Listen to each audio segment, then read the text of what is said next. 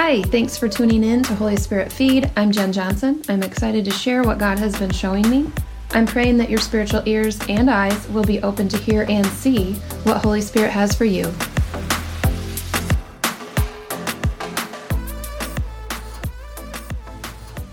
Hey, welcome back to Holy Spirit Feed. Glad you're listening today. I don't know about you, but I'm one of those people that has a to do list on my phone, and I look at it every day.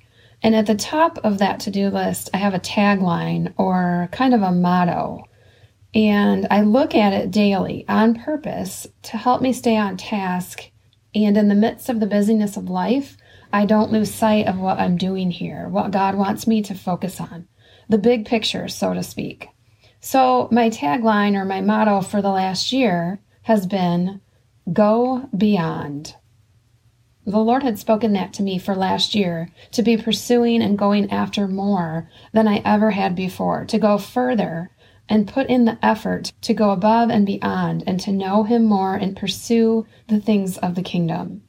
Well, recently, as I was looking at the go beyond words at the top of my list, I had the thought, that's not my mission right now.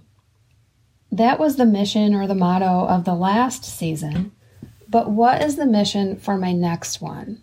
I asked the Lord to show me, and I knew He would. Well, as I asked for that new mission or tagline, I was praying and I was waiting on it. Well, it only took a few more days of me looking at that go beyond at the top of my list and feeling like it was outdated. You know, like that old couch or dining set you have. You're like, you just know you need to replace it, but you just haven't. You just keep it around. But as I looked at the go beyond on about that third day, Interesting that it was the third day, huh? Hmm. But the third day, since I had that original thought that I needed to get a new one, I needed to ask the Lord for the new mission, on that day I heard the Lord say, Into the unknown. So it was clear. As soon as I heard him say that, I knew that that was the new line. That was the new mission. That was the new motto. Into the unknown. Now, before you launch into a Frozen song, or maybe you already have, I did have that thought. You know, if I type into the unknown on the top of my list for the next year, I may wind up singing that Frozen song every day. Ugh. But then I thought, it's not like God is copying Frozen, right? Like Frozen totally copied God. He is the Alpha, the Omega, the beginning and the end, the author and the finisher. He is the creator. So Into the Unknown was his before it was a kids' movie. And it just goes to show you that though Frozen may not be a Christian, I'm doing the quote sign right now, might not be a Christian movie, but it shows that people are created in God's image. And believer or not, sometimes we can't help but reflect and represent the good attributes of our Father in heaven and come up with great quotes and songs like Into the Unknown. The word even says in James 1:17, every good and perfect gift is from above, coming down from the Father of the heavenly lights, who does not change like shifting shadows. So I knew the moment he said that. That was it. I typed it in my phone, and there it will sit every day until he tells me to change it. It will serve as a reminder that if I yield to Holy Spirit, he will take me into the unknown. And the next day, like God is so good, He's so awesome at giving confirmation if we're paying attention. So the next day, I'm listening to a podcast, and the guest speaker on the podcast says just those exact words. He says, I believe God is taking us into the unknown. What? I'm like, come on, go Jesus. Whoop, whoop. He's so good like that. I love it when he confirms something for you. It's not like we always need it, but it's definitely helpful. All right, so what does that even mean anyway? Into the unknown. Well, who knows? Hence the word unknown. no, but really, I do know this. The Lord never fails to give a preview or a precursor to what we are about to step into if we are listening to Him. Kind of like a sample of what's to come, right? Come on, who doesn't love a good Costco sample? Amen? 1 Corinthians 13:12 says, "For now we see only a reflection as in a mirror; then we shall see face to face. Now I know in part, then I shall know fully, even as I am fully known."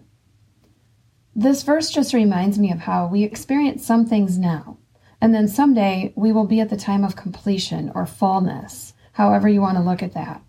But for now, as we continue into our future, he will continue to reveal things to those that are listening and hungry for Him. Matthew 5 6 Blessed are those who hunger and thirst for righteousness, for they will be filled. Are you someone who hungers and thirsts for righteousness? Is Jesus the first thing on your mind in the morning and the last on your mind at night? If so, you will be filled. Matthew 13 10 through 11 says, His disciples came and asked him, why do you use parables when you talk to people?